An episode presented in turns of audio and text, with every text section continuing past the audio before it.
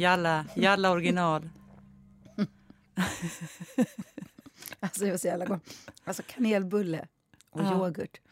Hur gott är det? Men är du liksom en sucker för de här gifflarna? Ja, men, ja. Hur, hur ofta köper du dem? Varje gång vi poddar. Men är det bara då? Nej. För då är det ändå bara en gång varannan vecka. Nej. Lite oftare. Är det så?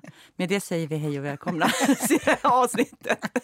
Ni hör vilken nivå vi är på nu. Jag ska inte tugga, men jag ska bara skölja ur det. Ja, men skölj ur där. Eller ner. Jag kan, jag kan passa på att säga så länge. Välkomna till avsnitt 30. Vi skulle haft en gäst idag. Men tyvärr var det så att eh, det verkar vara så att eh, covid fortsätter att härja för att vi fick ett sent återbud på grund av covid. Och då är det tycker jag, så intressant. För den här personen har ju faktiskt testat sig. Det måste hon ju ha gjort. Ja, ja. Annars, och, och, egentligen så är det så att vi har fått order att vi inte ska testa oss längre. Nej, jag fattar faktiskt ingenting heller. Men vi, jag har flera kompisar som har covid just nu. Jag tror att väl- vi har flera eh, barn i vårt fotbollslag som Mm. kan ha det. Och de har väl hemmatesterna kvar sen Ja. teatern och filminspelningar och allt sånt där. Men jag vet inte heller varför man testar ja, men jag tror att jag också... Jag, skulle aldrig kunna låta bli. Jag har ju två stora lådor hemma. Som, för det tog ju så abrupt slut. Jag hade precis hämtat två lådor från Mm. Dramaten. Och min man hade en låda från sitt jobb. Så att vi har sjukt mycket tester hemma. Och jag var och tittade på det jag frågade på det. Jag bara, går de där ut någon gång? Eller hur, hur ska vi förhålla oss till de här lådorna? Men jag tänker, ja, ja.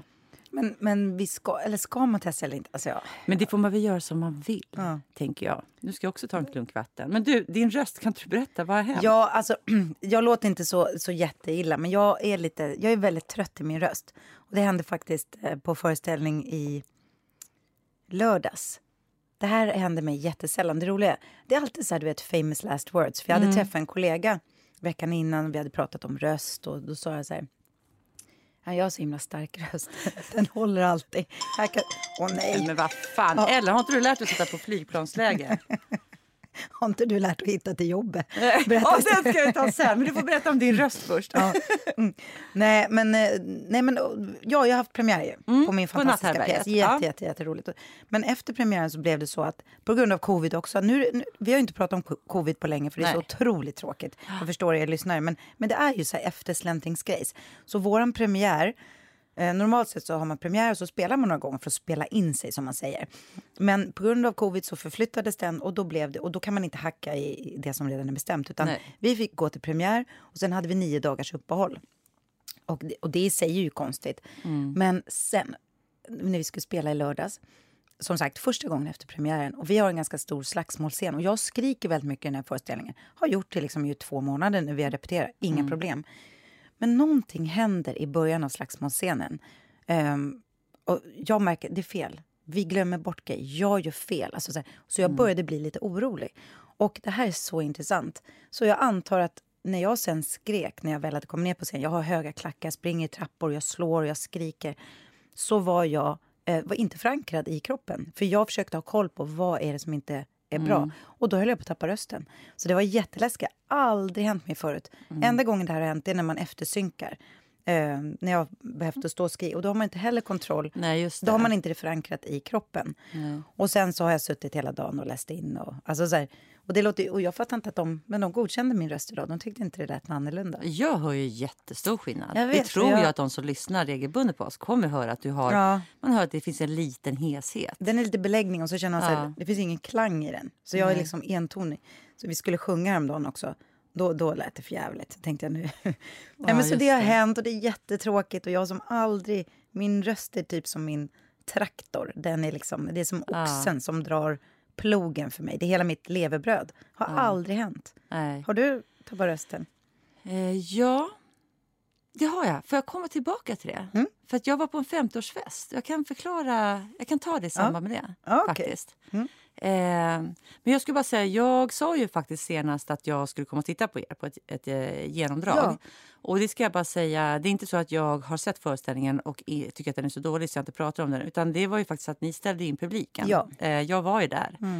Och sen ställde ni in publiken och då kände jag att men då vill inte jag se den om det var en sån dag där ni hade ställt publiken. Nej, det gick inte. Ingen fick komma. Nej, så att, eh, jag har bokat biljetter däremot till hela vad familjen. roligt. Så nu ska jag ta med hela gänget. Så Ja, jag jag hoppas kommer inte min ihåg, det är längre fram. Ja, men det är längre fram. Ja. Så att, eh, Jag antar att det här går ganska snabbt att bota. Ja, ja man, ska, man ska vara tyst egentligen. Det är ju liksom det stora Mm. det grejen. Tyst och så ånga och eh, så finns ju det här du vet man kan ta ett litet eh, glasrör och bubbla. Man blåser i en. Ja, Jag har aldrig testat det men Nej. det är jättemånga Ja. kollegor som kör det där. Bubbla i vatten med ett glasrör. Man ska ha någon viss vinkel. och Men jag ska ta det lugnare idag. Nu, nu jag avslutade en bok idag. Ja men det tror jag Så kan jag- vara tricket. Ja, och, Men jag kan bara berätta att eh, jag var på väg hit. Mm. Vaknar upp vid slottet och inser att jag är på väg till Dramaten. Så jag kom ju lite sent idag också. Plus att det var storm. Märkte du att det var storm? ja, jag märkte att det var storm. Men jag måste ändå säga så här, det är ett varningstecken att man... Alltså så här, när man har varit för mycket på teatern, då Ja. cyklar man över. Har du tänkt på det här när man kommer hem och man tar upp låsnyckeln för att öppna dörren hem?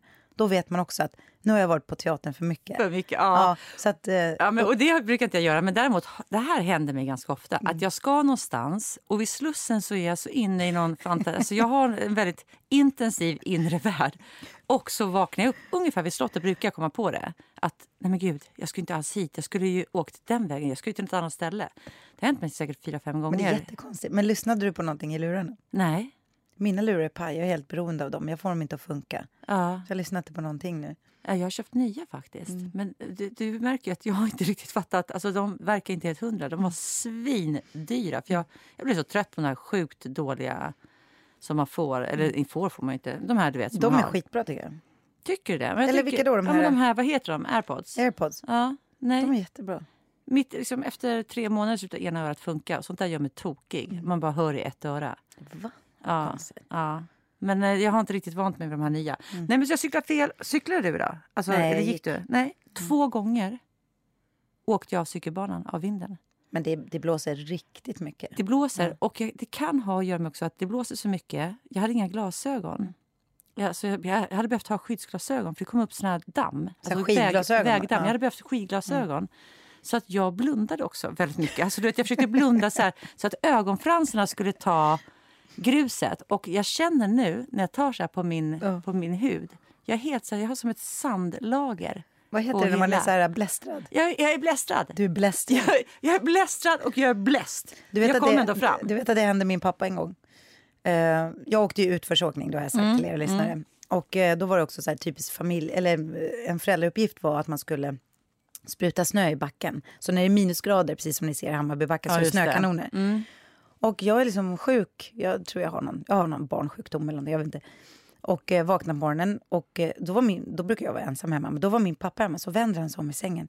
Så är han helt så här, alltså det är bara blod i hela ansiktet. bara så här. Då har han eh, varit uppe på natten, sprutat snö, kommit precis framför kanonen och det är ju massfullt med grus i Ja, dem där. ja. Och fått hela ansiktet. Men förstår vilken tur att han inte blev helt blind. Ja. Att han inte fick, så han måste ha blundat så här jättesnabbt. Men eh, så det var ju läskigt, apropå Ja. blästrad. Men så blästrad ser jag inte ut va? Nej, det ser jättefin ut. Du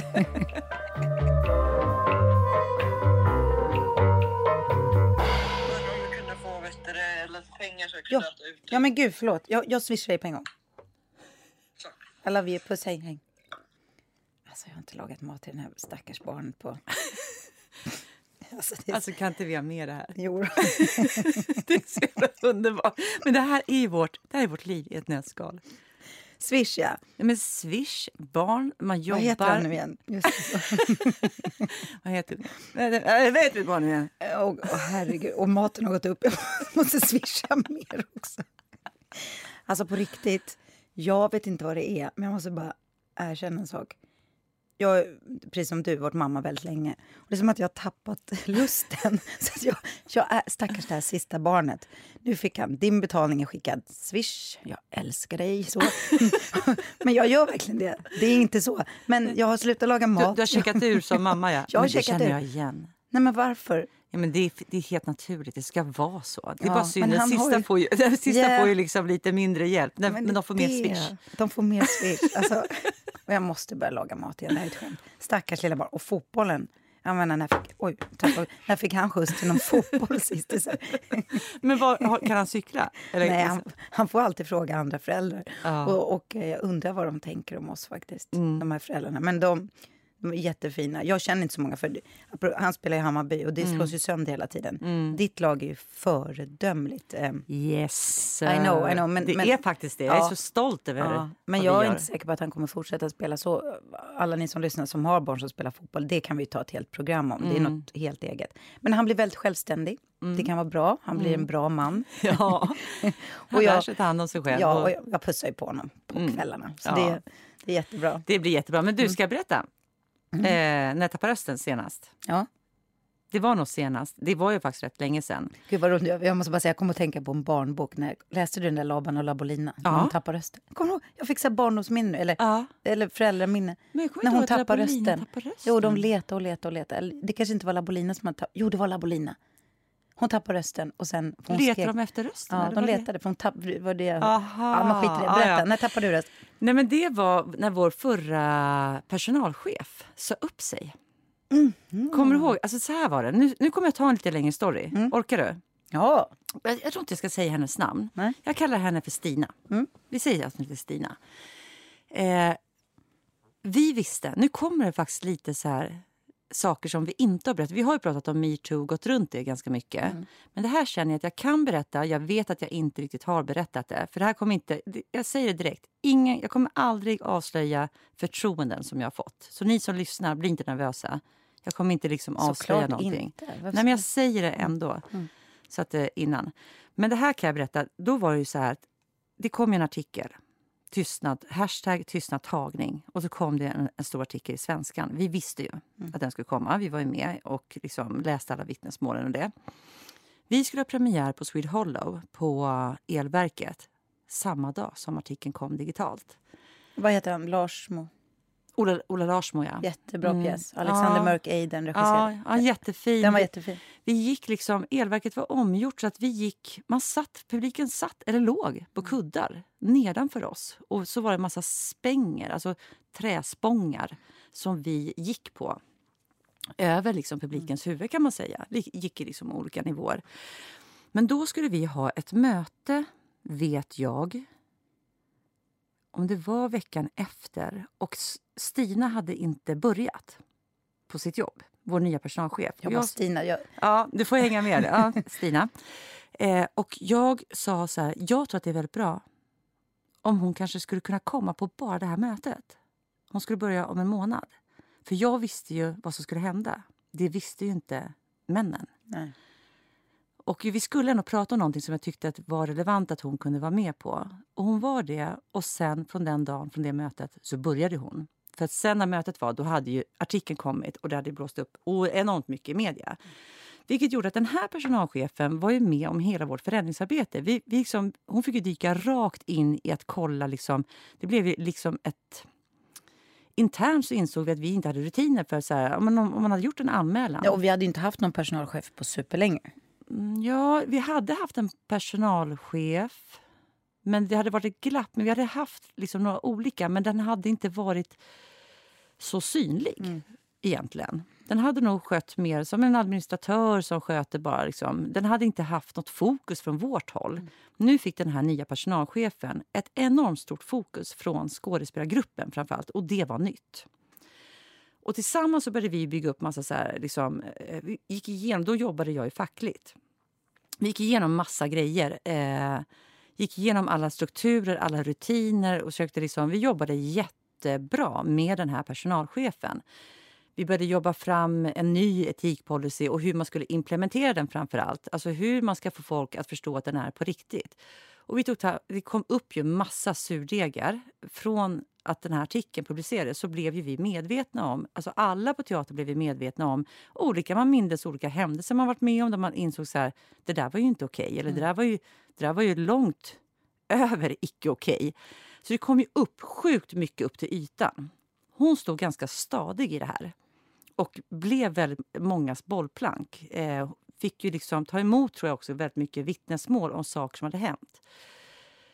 Så att, jag tyckte ändå att vi var på rätt väg. Det var ganska bumpigt. ändå. För det var mycket liksom, sorg och det var mycket ilska som kom upp över att man förstod, liksom, eh, men, människor förstod. Så här, men det, när jag gick till min chef och berättade det här, menar du på allvar att det inte finns någon anmälan? För när de tittade i liksom, mm. bakåt så var det extremt få anmälningar på Dramaten. Och då kan man tänka, här har det inte hänt något. Men det fattade ju alla att ja, men det är klart det har. Ja, det har hänt massor. Sen så var det så att det var ju skavigt. Det började försvinna massa chefer. Vår organisation var ju svajig. Eh, så att vi började upptäcka att fler och fler människor på Dramaten började säga upp sig under en, en eh, ganska kort period. Och väldigt många som hade jobbat där kanske 25-30 år. Och det var på alla nivåer. Mm. Men nästan alla mellanchefer. Det vill säga typ hela ledningsgruppen eh, tömdes. Det är ju en varningssignal. Och sen kommer det här dråpslaget. Och det är när personalchefen säger upp sig. Och vår företagssköterska. Och personalavdelningen på Dramaten var ju väldigt liten, det var en till och hon hade redan liksom, eh, börjat titta efter ett annat jobb. Då blev det, och det här, det är här jag kommer. Mm. Då blev det ett internt ramaskri. Det här nådde inte media på samma sätt som det nådde sen med den här Josefin Nilsson-dokumentären. Mm. Men det var ju att hon sa upp sig som gjorde att facket gjorde ett jättejobb och ta in massa underlag från alla olika avdelningar. Vi bad dem att vi vill att ni skriver skriftligt. Vi vill ha det liksom på papper. Vi vill ha det genomarbetat. Vi följde upp det. Vi frågade. Vi ville ha förtydliganden. Vi ville att det skulle vara så konkret som möjligt. Av hela den här ganska stora inhämtningen som vi gjorde så gjorde vi en skrivelse till styrelsen där vi förklarade, där vi förmedlade helt enkelt. Alltså från det här materialet, en två sidor lång bara, eh, skrivelse där vi bad styrelsen att kliva in och ta ansvar för vår organisation. Så att när allt det här sen hände med Josefin Nilsson mm. och det som blev den stora mediagrejen där vår vd då och teaterchef hamnade väldigt mycket i blåsvädret och hela Dramaten hamnade väldigt mycket i blåsvädret. Då hade vi redan gjort allt vårt jobb. Och när hon sa upp sig, då ringde folk till mig. Alltså de ringde så mycket. Mm. Det var tre dagar. Jag pratade i telefon. Det här tror jag hände en fredag, lördag, söndag, måndag. Jag pratade i telefon. Jag tror 12 timmar per dag. Så fort jag la på så ringde någon ny. Och folk var vansinniga. På att, alltså inte på henne. Mm. Utan för att så här, nu måste det ta stopp. Ja, det var droppen. Varför, det var droppen. Mm. Varför slutar folk på Dramaten? Vad är det som inte funkar? Så att det var inte att, att de var arga på henne. De var arga och ledsna. För mm. vi hade ju gjort ett sånt jobb tillsammans. Man hade investerat så mycket i, liksom, i henne. Och känt att nu var vi på gång. Eh, då tappade jag rösten. Jag mm. kunde inte få fram jag, var mycket, alltså jag kunde inte få fram ett ljud. Mm. Jag var tvungen att vara tyst i tre dagar efteråt. Nej, men det, är ju, det har vi pratat om förut, det är så få som gillar att prata i telefon. Men jag älskar ju att prata i telefon. Men mm. jag har aldrig tappat rösten av det. Men däremot så jag, jag ringer alltid dig. Och det mm. var en gång, jag tror att det också var, det var inte så här i samband med det här, men det var något som gällde teatern. För jag mm. ringde dig och jag gick i skogen. Och jag pratade, pratade, pratade, pratade med dig. Och jag gick samtidigt och gömde jättemånga påskägg. Och jag pratade och pratade, pratade med dig. Jag visste att de, snart skulle alla barnen komma och leta, men jag gömde och gömde och gömde. Och så sa vi, ja, hej då, klick. Och sen hade jag ingen aning om vad jag hade gömt de där påskäggen. Jag hade ingen, alltså du vet, vi letar och vi letar och de bara, var är påskäggen? Jag bara, ja, nej, man får leta och leta. Du vet, det tog så lång tid att hitta de där påskäggen. Men ni hittade alla? Vi hittade, men vet du vad Robban gjorde en gång? Nej. Alltså på riktigt. Så här. Då var vi uppe i fjällen och det var också så här påsklov. Och vi hade köpt jätte, vi var tre familjer, vi hade otroligt roligt. Och, och hade köpt jättemycket godis. Och ett påskägg var så här bautastort och så fanns det några små. Och de papporna sprang iväg och skulle gömma påskäggen och vi bara vänta och vänta. Och sen så, alltså jag kan fortfarande bli... Ja, och sen så när jag hittade, vet du var han hade gömt påskägget? Nej. Han hade lagt det i ett rör som han tyckte såg roligt ut. Det är bara att det röret, det här är påsk, det var Idefjäll, det började smälta. Det röret, då och då forsade det ut vatten genom och jag, menar, jag tror jag hade köpt godis för säkert 500 spänn, det var så här jättestor Och, och, han hade lagt det i ett vattenrör, så det var helt förstört. Han bara, han ba, nej men det här går att äta. Man bara, jag går och går. Men, allt var liksom bara helt nerblött? Ja, det var väldigt blött. Oh, men det är ju så påsk snart, Ellen. Ja. Ska du göra något? Ja, jag ska faktiskt vara hemma. Ja. Ska du göra någonting? Jag ska ju då iväg på en kupp i Spanien med vårt fotbollslag. Ah. Det är första gången, Vi har tänkt åka utomlands jättelänge med ah. det här gänget. De fyller 15 år, så det är liksom också sist, lite sista året ah. med just det här gänget. Sen går de upp och blir en blandad åldersgrupp och kommer liksom, ja, blir en större grupp med andra lag inom vår förening. Då. Så det ska bli ascoolt. Gud vad roligt. Men jag kommer behöva semester efter det. Det tror jag faktiskt också. Ja. Hur många 15-åringar? Nu är vi ju 27 Åh, och fem vuxna som åker. Du kan ringa mig och Mm. prata om du behöver stöd. under ja, ja. Påskig. Jag kanske måste med något påskigt till tjejerna. Det måste du inte. Nej, det måste inte. Där går fasen gränsen.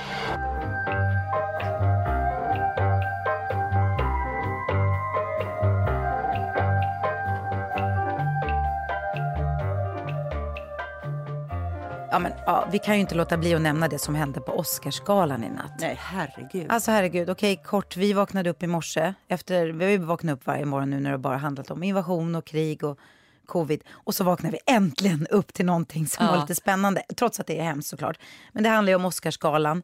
Will Smith, skådespelare, är där för en nominerad till bästa manliga huvudroll. Mm. En av de få svarta i historien också som är nominerad. Och en, en statyett han själv har längtat väldigt mycket efter. Ett pris han inte har vunnit tidigare. Såklart, det är Mm. fantastiskt. Han sitter där, det är snart, jag vet inte exakt när det är. Jag var inte uppe och tittade ska jag säga dock. Nej. Mm. Det har jag sett på bilden efteråt. Han sitter och tittar, en av hostarna, det var ju flera hostar det här Mm. året, värdar. Eh, Chris Rock, Mm. den berömda komikern som är van att skämta mycket, dra över gränsen och ja, men som komiker ska göra. Han är ju där för det är hans uppdrag. Man väljer honom för att han är väldigt, väldigt fräck. Han går liksom nära gränsen och ibland precis över. Ja. Det är därför han är där. Det är därför han har liksom fått uppdraget. Ska man bara lägga till. Såklart, han är ju där för att han är rolig och fräck. Och han, ehm, jag vet inte 100% exakt hur ingången var till det. Men eh, Will Smiths fru, eh, Pinkett heter hon? Jada. Mm. Hon har fått en sjukdom som ofta är på grund av stress där man tappar hår. Alopecia heter det. va? Mm. Och det har hon pratat öppet om. De har ju för övrigt pratat väldigt mycket öppet, Will Smith och hon, om deras förhållande och deras familj, deras dotter. De är otroligt offentliga, öppna, härliga, softa, woke-människor. Upplever jag att de, de är väldigt woke. Mm. Och ehm, Chris Rock säger då i förbifarten, ja, I love you, Jada Pinkett, I love you. Nu, nu kan du bara gå rakt in och spela J.A. J.A. Jean. Och det är ju den här eh, militärtjejen som eh, Demi Moore har spelat. Och han säger då, han, eftersom hon inte har hår så behöver hon inte ens göra något åt sitt utseende.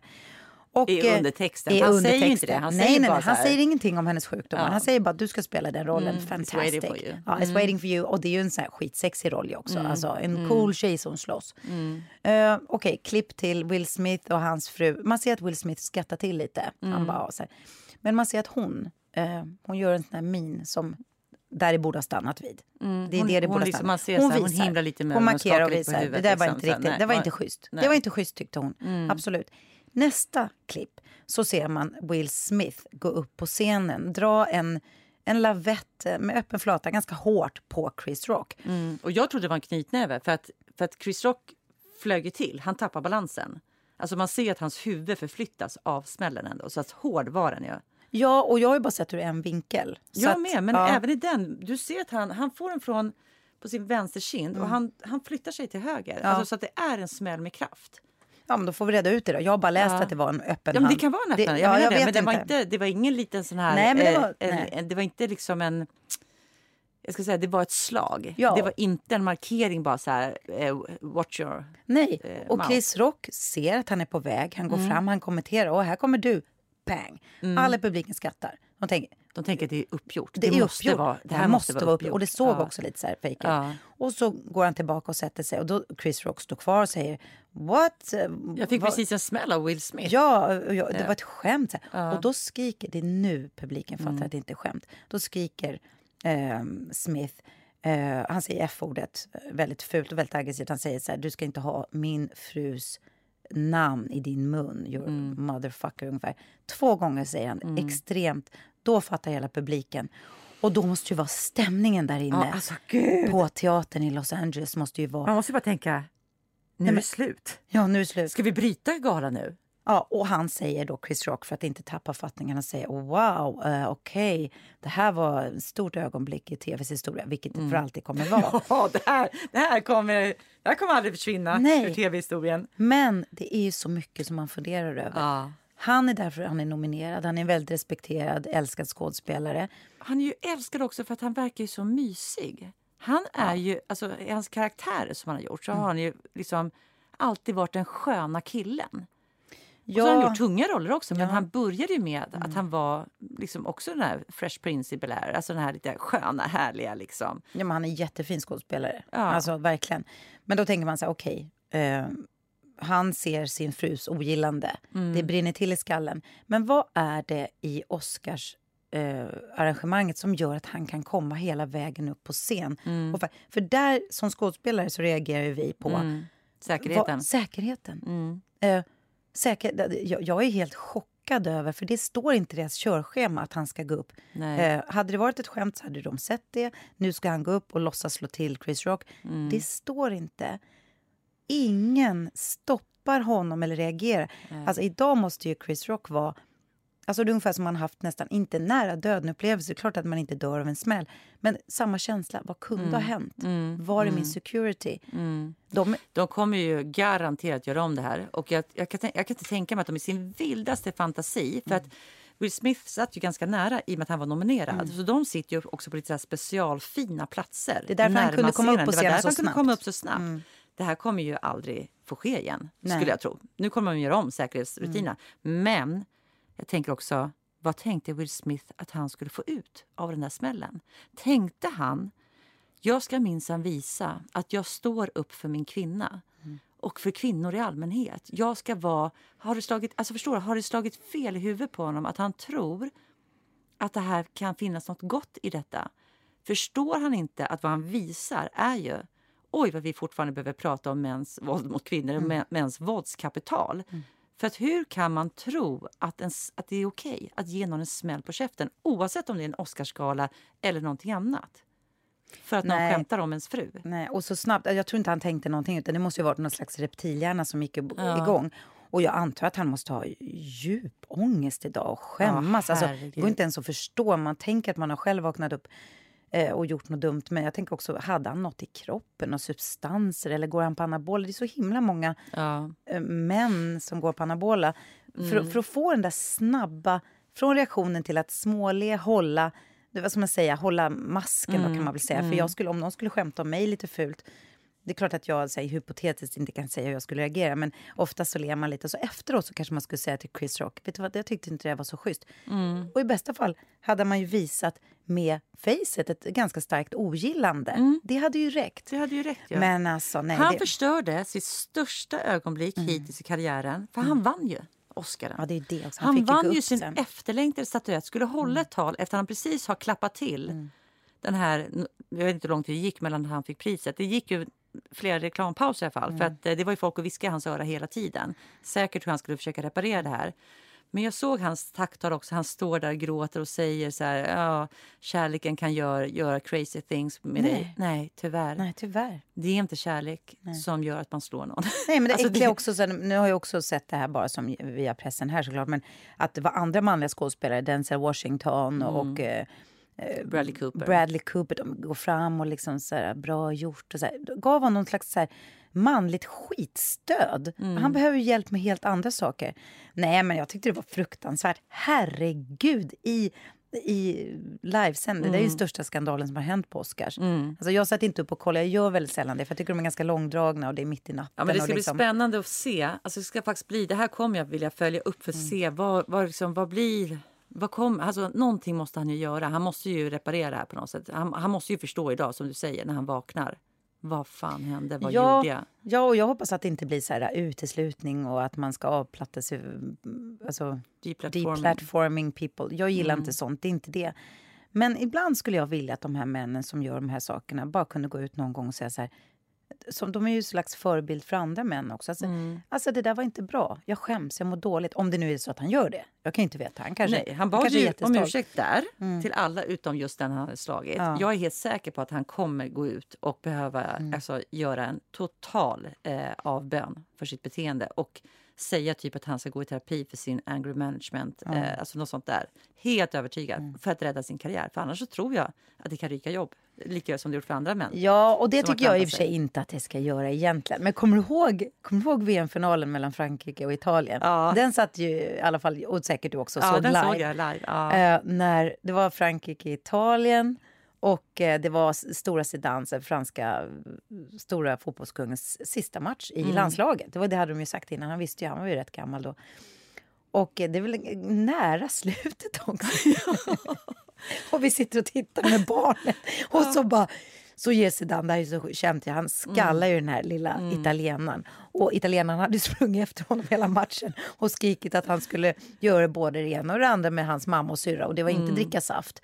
Ja, och, och jag kommer ihåg att man kände så här, nej, Zidane, eh, det är liksom slutet på... Men är det, någon så här, är det någon självdestruktiv liksom, jävel som tar tag i dem och tänker här ska jag få mitt största ögonblick i livet? Jag måste paja det. Men är inte, det är i och för sig rätt. Det är, det är intressant det du säger. Ja. Det, det finns ju en mänsklig faktor i det. Att Alltså, man, man, att bara, man pajar för sig där. själv. Ja. Ja. Men, men det, det är, jag kan ju förstå reptilhjärnor, jag kan förstå att det brinner i huvudet. Men just våld, det, det, ja, men det kanske är att vi är kvinnor då. Ja. Vi har inte det våldskapitalet. Men sen är det också, jag tänker på Chris Rock. Han kommer nog vakna upp idag och känna att han, om jag vore hon, honom, Mm. då skulle jag nog vara brutalt mycket argare idag än igår. För igår hade han ett Självklart. uppdrag. Ja. Han var tvungen att stå kvar. Han var tvungen att försöka skämta bort det där, hantera det, rädda rummet. Så att han kunde inte liksom, han kunde inte göra ett statement och säga du får inte slå mig i ansiktet. Du får inte, liksom, jag har ett jobb, jag har ett uppdrag, Han jag var är ju i anställd. roll. Han var i Det är roll. ju det vi vet. Ja, vi vet ju det. Det- Så även, alltså, även om han är komiker så är han ju i sin komikerpersona. Oh ja. Så att jag skulle vara vansinnig idag för att få den, för det är ju fruktansvärt också kränkande att få en smäll. Bara det. Och sen offentligt. Tänker på alla liksom, ja, men så offentliga skam, alltså när man, folk som blir tårtade.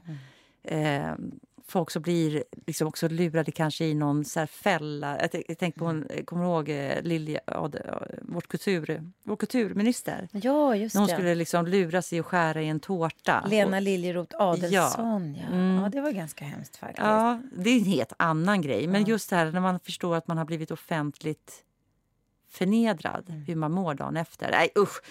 Nej, det där ska bli spännande att följa. Ja, och han höll ju verkligen sin roll. Han räddade ju situationen, Chris Rock. Men Ja. alltså, herregud. Ja. Nej, jag hoppas att det där inte ska hända oss.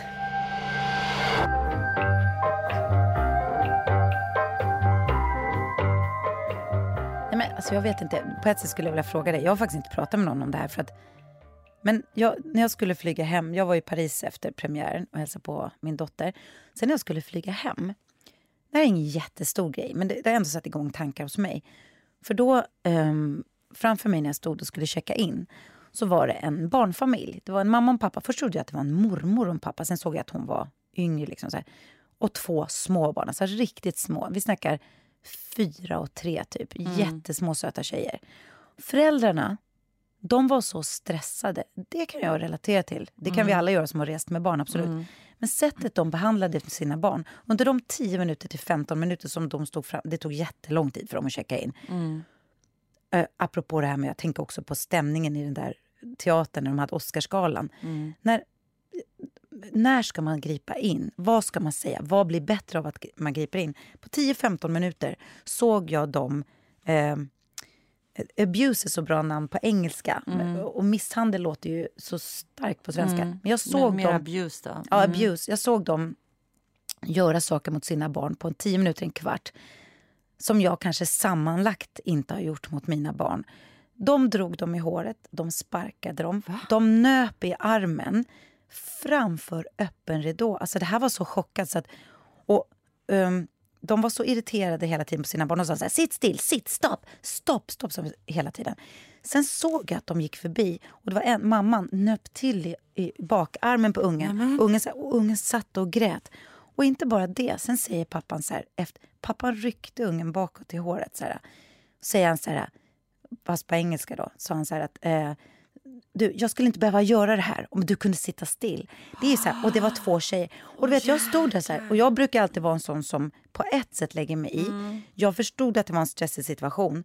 Men de, och alla kände det här. Och ingen av oss sa någonting. För vad skulle vi ha sagt? Vi ser de här människorna i en kvart. Sen fick jag dem framför mig på planet till, Stockholm, eller till Köpenhamn. Mardröm. Då var de snällare. Och då tänkte jag så här, okej, de här föräldrarna, det är deras sämsta stund. Men vet du vad jag hade lust att säga? Apropå att inte ställa till en scen och så. För jag stod verkligen och funderade så här. Ska jag gå fram och erbjuda mig att läsa en saga för barnen? Alltså Jag skulle kunna ta en bok. Så här. Ska jag erbjuda min hjälp? Och jag, jag tror att jag tar upp det här nu för att jag känner att jag ångrar mig lite att jag inte gjorde det. Alternativt skulle jag gått fram, inte så att andra hörde. För jag, min reptilhjärna vill ju bara skrika. Sluta vara så elaka mot era barn. Men det är aldrig bra, för då blir det här offentliga som Ja, du var inne och exakt. pratade på. Då blir det shaming offentligt. Jag vet ingenting om de här.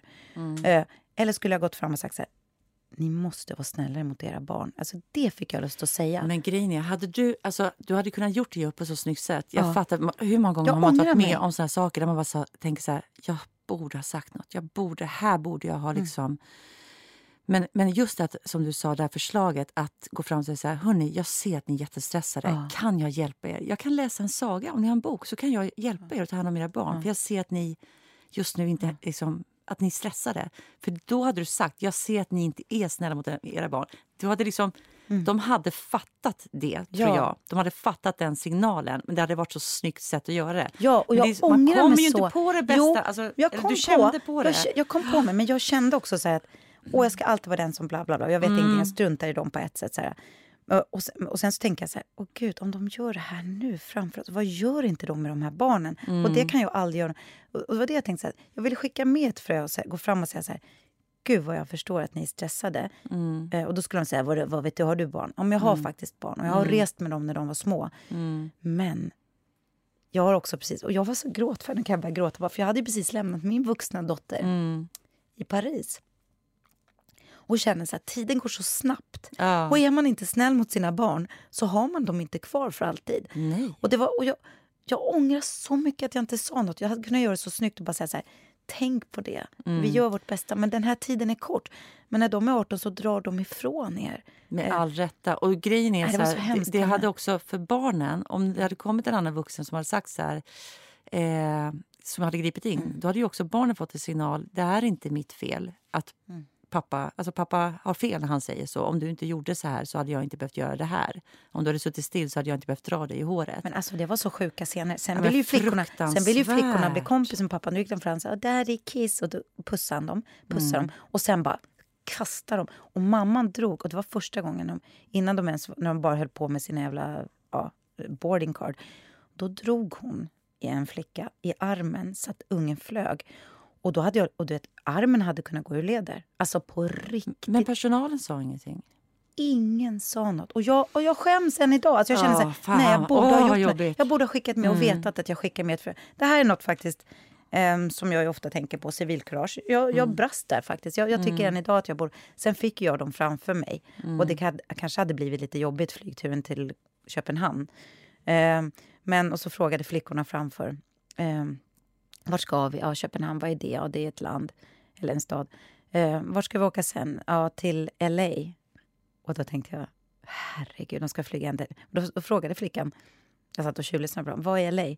That's our home. Och då tänkte jag så här, jag, bara, jag, bara, jag kände så här, LA, fy fan Åh, alltså. fy fan, de ska flyga hela vägen. Nej, men Ja. det, vi får se, den där familjen, det kommer ju gå åt helskotta för dem. Ja, de, kommer kommer någon gång, de kommer någon gång skada sina flickor. Mm. Och apropå, det var det som var så hemskt. Om man knuffar sitt barn så pass på en flygplats där det Mm. är marmor, de kommer knuffa sina barn så att de någon gång gör illa sig. De kommer rycka armarna ur led på de där barnen. Mm. Fy fan vad hemskt. Ja, fruktansvärt. Men du, utöver den här hemska händelsen, hur var det annars i Paris att få träffa Liva igen då? Det var fantastiskt. Det var helt underbart och jag har goda nyheter för alla som undrar. Ja, Okej, Ja. stort ögonblick. Så här är det. Ni som eh, kanske har hört antingen det här eller mitt sommarprat vet ju att jag har en, en, en liknelse i mitt liv som... Nej, ja! så här var det. En gång när jag var liten Så åkte hela min familj ner i en sån här 70-tals rökbil som ni alla vet, man ser inte ut, man kräks. Föräldrar, apropå föräldrar, det var inte så att de ryckte mig i armen, men det var ändå inslag av barnmisshandel. Det ska vi faktiskt inte sticka under stol med. Jag höll andan från Stockholm ner till Paris, det var fruktansvärt långt. Kommer fram till Eiffeltornet. Nej, min pappa tycker att det är för dyrt att åka hela vägen upp. Så vi fick bara åka till första terrassen. Och det är ju där grundlades hela min syn på vuxna. Vuxna är dumma i huvudet. Man kan inte åka hela vägen ner. Och sen så när jag var där sist i Paris så åkte jag inte upp för det var jättemycket folk och vi hade annat för oss. Så kom jag, jag bara, nu ska jag åka upp. Kommer dit, då var top closed. Jag bara, nej men du skämtar, vad är det här med det här? Men den är stängd jätteofta. Ja, men vi bara, då sa jag så här, men vi ställer oss i kön då vi åker upp liksom. Mm. Och, och sen när vi kom fram, de bara, vill ni åka hela vägen upp? Jag bara, ja, vi har lagat. Jag bara, jo, så jag åkte hela vägen upp i Eiffeltornet. det var så stort. Nej, men det var faktiskt en milstolpe. Underbart. Så, att, så jag undrar om det kommer få någon impact på mitt liv. Att någonting har ju Ja. gått ända upp nu. Ja, ja, ja visst. visst. Ja, det var Men du, väldigt... förra gången var ni på Operan. Var ni så någonting annat nu? Ja, nu var vi på Teater Odeon. Ja. Som är våran, en utav vår, jag ska jobba med den, han som är chef där i höst. Ja. Vi var och såg en fantastisk pjäs. Eh, och det var lite samma som vi gjorde på Operan. Det var helt oplanerat som vanligt. Jag hade inte tänkt en tanke innan vi åkte ner. Kommer dit, går förbi Odeon, klockan är liksom sju. Vi bara, vi kollar vad de har. Det är totalt utsålt. Men det är textat på lördagar. Det kan jag säga till alla som eh, åker till Paris. Teater Odeon har textat på lördagar. Och nej, men det finns inga biljetter. Men ni får ställa er i kö om ni vill. Vi bara, det vill vi absolut göra. Och så stod vi i kö. Så de släppte in oss ungefär efter 10-15 minuter. Och så stod vi högst upp. Det var sån fantastisk föreställning. Eh, och den går tyvärr inte att köpa in till Sverige för den var verkligen fransk. Jag ska säga vad den hette. Den hette Himmel över Nantes. Och Nantes är ju en stad. Och eh, det är en fransk filmregissör som är väldigt känd. Han heter eh, Christophe Honoré. Jag har inte sett hans filmer, men jag blir jättesugen på att göra det. Som har skrivit en pjäs om hans familj. Det var så starkt, det var så bra berättat, det var så fint skådespeleri. Så jag är så glad att vi gick och såg den. Så jag ska försöka se om vi kan arrangera kanske ett gästspel. Mm. Så, att, eh, Mm. så det var tre generationer de berättade om. De, det var döda människor som träffades och diskuterade om han skulle göra en film om deras familj eller inte. Mhm. Det var så starkt och roligt och jag var så imponerad. Så den gick vi och såg.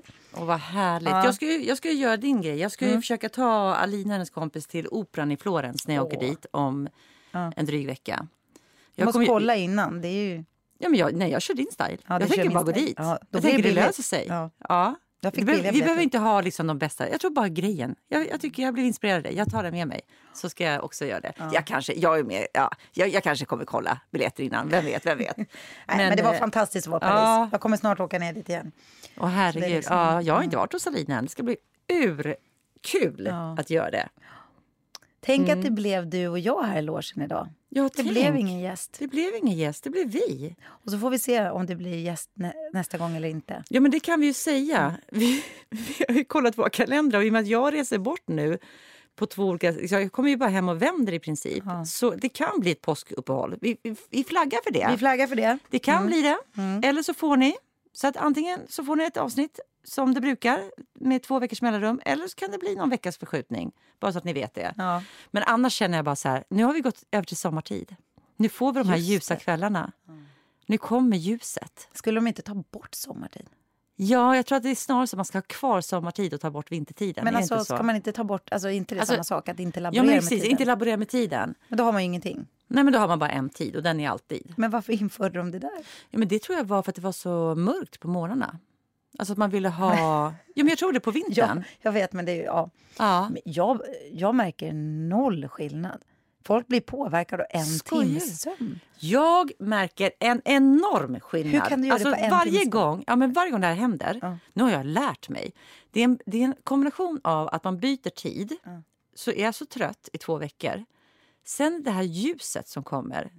Jag var tvungen att, liksom, det var min syrra som sa så här, men, för, för jag blev liksom varje gång helt koko. Och det sammanföll också när man hade mindre barn med att då ska man börja byta ut vinterkläder till vårkläder och så upptäcker man att alla skor är för små den här perioden när de fortfarande växte. Så jag tycker att det här har varit en ganska... Alltså jag, det blir sån dubbel, en kaosig tid för mig. Därför att jag sover liksom konstigt, sover för lite. Ljuset kommer, jag får någon form av depression. Och samtidigt blir jag speedad. För att jag älskar ljuset, men det, det är som att den fräter ut den fräter ut min hjärna. Och liksom, det är som att jag, ja, det är en massa, jag, jag får som en... Jag får, jag får kaos. Men jag hatar april. För att april är liksom, det är både pollen och snö och Mm. ljuset och allting. Så jag tycker april är absolut... Det finns ingen månad som jag känner mig så ful som Nej, april. nej. Mm. Det är jättekonstigt och då blir jag deppig för det. Och så, alltså, det, Men ja, det- det är många som har problem Ja. med den Nej, här april april. Alltså brytningen mellan mars och april här, alltså när vi Ja, ska gå över från den hemskt. ena årstiden till den andra. Den är inte riktigt... Visst gör det ont när knoppar brister? Men Det gud är vad det. Mm. vackert sagt alltså. Nej men så är det ju. Men mm. ja, så får jag hoppas på att det blir bra maj och sådär. Men april, vad fan gör vi då? då ja, det är påsk. Ja. Och det får vara lite ledigt och... Ja, men nästa gång när vi pratar då kommer jag ha massa saker att berätta om. Då kommer jag ha gjort lite prylar. Gud, och då kommer jag dessutom börja repa med Just Örjan det. Andersson direkt efter jag kom hem från den här kuppen. Men jag kan verkligen rekommendera er att komma på våran pjäs Ja. Nattberget Jag rekommenderar också scenen. den fast jag inte har sett den. Ja. Strålande recensioner har fått. Det ser så ballt ut och du har ju verkligen ja, du har ju genuint älskat den här produktionen. Ja, så att, eh, därför känner jag också. Jag rekommenderar Natthärbärget Ja, och att lyssna på vår podd. Podden och annars har vi inte så många kulturtips idag för vi har bara snackat och snackat och Ja, snackat och det här blir ja. lite oförberett men otroligt mysigt att vara i logen. Gud jag känner mig slappna av. ja, men jättebra. Men visst, då säger vi tack för idag då. Men vi säger tack för idag och Tack fortsätt lyssna och Ja. sprid och Ja. vi vill tacka Ljudbang för att vi får vara här. Vi vill tacka Theresia för att du klipper. Vi vill tacka Mattias Mattias, Ja. Matte Bye, Matte Bye för musiken. Ja. Och som sagt, tacka alla er som lyssnar. Mm. Fortsätt med det och sprid, sprid, sprid. Så kommer vi komma tillbaka. Och vi kommer följa upp det här med ja, Oscarsskandalen. det kommer vi göra. Bra, tack Ja. för idag. Kram, kram. Kram, kram, hej.